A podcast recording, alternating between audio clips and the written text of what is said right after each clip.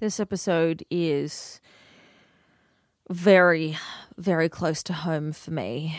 And if you have experienced it firsthand or you are a relative of someone with cancer, then I I want to share my thoughts with you and I want to share my heart with you because it's such an important lesson that I think we are all going to learn at some point and it's how we deal with this lesson that really defines our nature and who we are and how we get through it. Your adventurous life begins the moment you step out of your comfort zone. And that's why I started the Misadventurous podcast. I'm Tiffany Rouge and I'm all about personal growth, changing through setbacks, standing strong in the face of injustice, and defining your own worth. I'm your host, and I'm connecting you with knowledge, voices, and stories of success. Women who have channeled their inner lady boss, business leaders, spirituality, and connection so that you can enjoy your life, make some serious bank, and live the life that you choose. First of all, big love for stopping by the Misadventurous podcast. I'm so glad you're here. If you love podcasting, I love you for sticking with me. You know, whether this is your first episode or you've had multiple, multiple run ins with the Misadventurous podcast, do you know how awesome you are? Just for putting me in your ears. You absolutely rock. Did you know that I'm putting together a course about how to podcast. Like, if you want to create a following and get your podcast into the top 200 podcasts in iTunes and Apple, well, I am unleashing my secrets onto the world. And if that sounds like something that you're interested in, sweet. Make sure you head on over to sanctuarymedia.co forward slash free. There you can download some really awesome starter stuff about how to download and how to start a podcast and how to turn it into a content machine. But stick around because once you get that stuff, I'm going to keep you up to date with just when my course opens, when the doors to podcast mastery opens, and when you can start learning from me about how to build a following, but also make sure that your podcast isn't a massive burden on your time because no one has enough time for anything, right? We've all got massively busy lives. But I can help you make your podcast develop a following for you, be the greatest thing you've ever done, and also not take up that much of your time, but still have you creating content for your social media.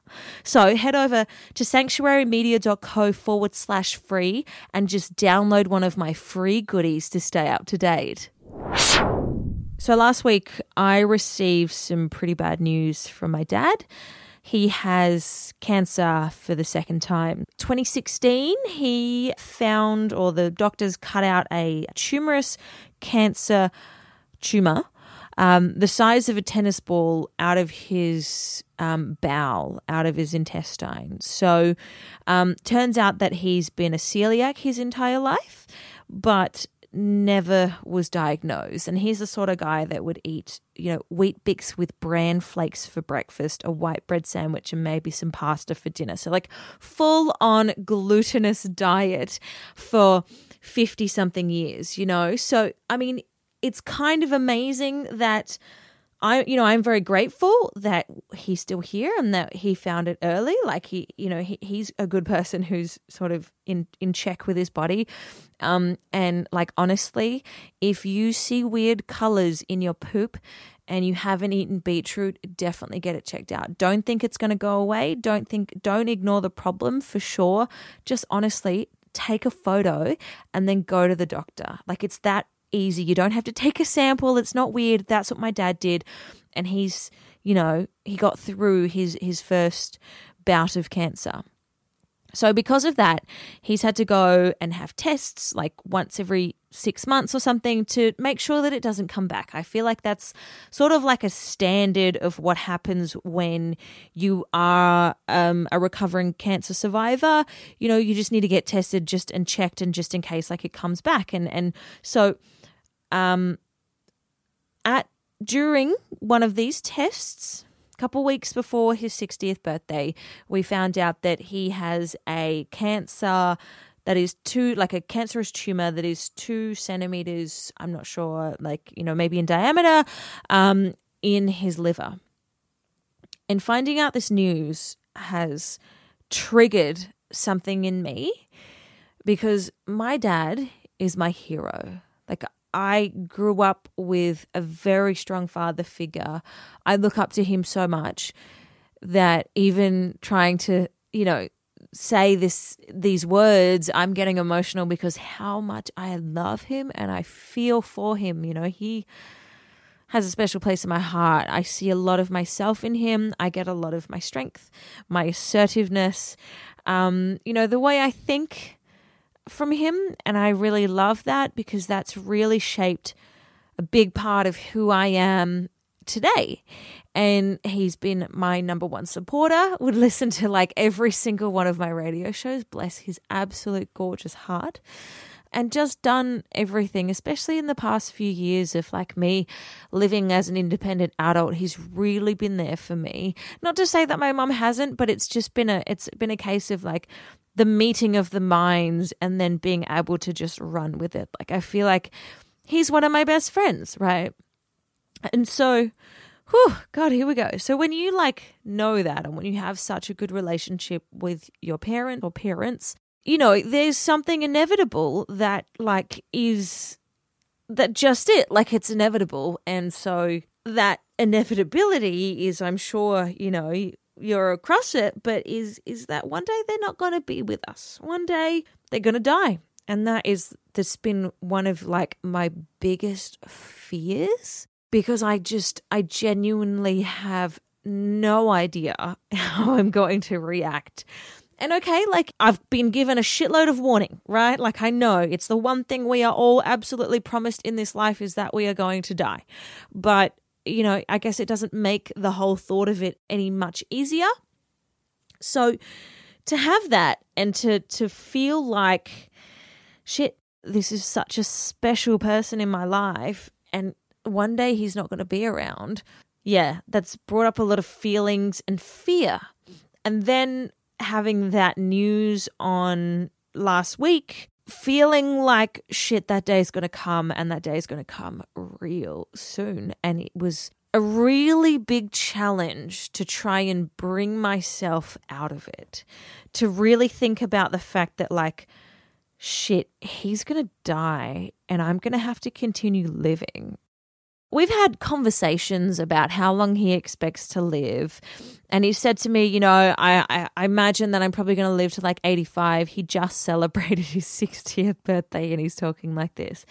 And it broke my heart a little bit to hear that that's sort of the way he was thinking. Like he was approaching the end of his life. And I think that's for me because I don't see it that way. Like I feel like if I'm 80 or if I'm, you know, turning 60, I'm going to be like, sweet, what else can I fit in in the time that I've got? Whereas he's looking at it as like, okay, I've reached this part of my life. I've reached the end of it. I'm going to start winding down. And I'm a big believer that if you don't use it, you lose it. And I never want to lose whatever it is that I got right now. And okay, things change and you know, you you give away, you sell, you buy, you know, things come and go, right? There's a flow of in and out in your life, but I don't want to lose my mind. I don't want to lose my ability to do stuff.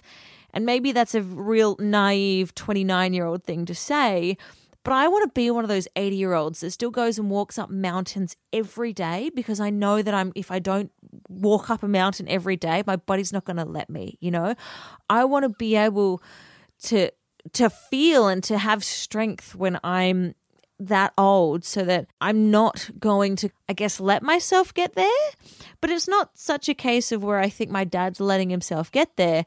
It's just, that's a possibility of what could happen because he's talking like this. So it's been a real big conundrum to go, wow, okay, my dad's sick. No, my dad has cancer. He's going to die and he's winding his life down. It's like, you know, the fade out of someone's life that I'm I'm like, shit, I don't even I don't want to be a part of this. Like I I really I want I don't know how I'm going to deal with this. Like it's very confronting, very challenging and very emotional. And so it got to the point where I just had to tell my dad how I felt that like how much I love him because he's both him and I are not very big communicators on our feelings. Now I'm working on it. I am dating a person who feels so many things all the time that I am now forced to talk about my feelings and it works and, and you know I highly recommend it to anybody who can't. But it's still just really hurt me a little bit to be in this sta- this stage. And um, if you listen to a couple of episodes ago, that was really taxing on my mental health, but as well as my body. Like it wasn't a good time for me until I realized that I'm okay, I'm agnostic. I believe that there are higher powers. I don't believe in giving that power a name like God or uh, Allah or, you know, it doesn't need a name. Like I know that there are many different powers and forces and divine, you know, natures and energies in this world that they don't need to have a name. They can just be things that exist that give us enriched lives, um, help us make decisions, and things like that. And one of the things that I, you know, really sat with me um, was I, I studied art in high school and one of the things that we like, one of the topics was just like Buddhist iconography. And I remember looking at it and, and researching all of this stuff. And I came across this quote, which is just like a genuine, like I think the Dalai Lama said it. And he said, You don't have to be a devout Buddhist to to live an enriched life, to be happy with your life. You don't have to be a monk. You don't have to be a priest or a clergyman to live an enriched, beautiful life that you're in love with. All you have to do is take the things, take the elements from the different religions that work for you and use that to live a happy, enriched life. And that sat with me since I was about 18. And that's what I've done, right? You know, I, I, respect the 10, you know, one or four or three of the 10 commandments, which is like, thou shalt not kill, love thy neighbor, you know, try and be good to those, other, those around you and things like that. But one thing that I do believe in is reincarnation. I believe that, you know, souls carry on through time and that I've had soulmates in the past that have now found me. And, you know, it's an amazing miracle that two soulmates find each other over and over again. And that's really lovely. But I believe that souls get transferred to different things. They don't have to be physical bodies. That you know, they can be trees, they can be butterflies, they can be animals. But that life cycle continues when a life ends. Just as the same law is like car- the karmic law of cause and effect. When you do something, with every action, there is an equal and opposite reaction. With it, when a life ends, another starts. And so it took me a while, but I now feel okay and sort of that I've come to terms with. Now, definitely that I've come to terms with that, like, at some point, my dad is going to die and it's going to devastate the shit out of me. Like, really, really devastate me. And here I am getting emotional again. But I know that when he does go, he's not going to be gone forever. Whew.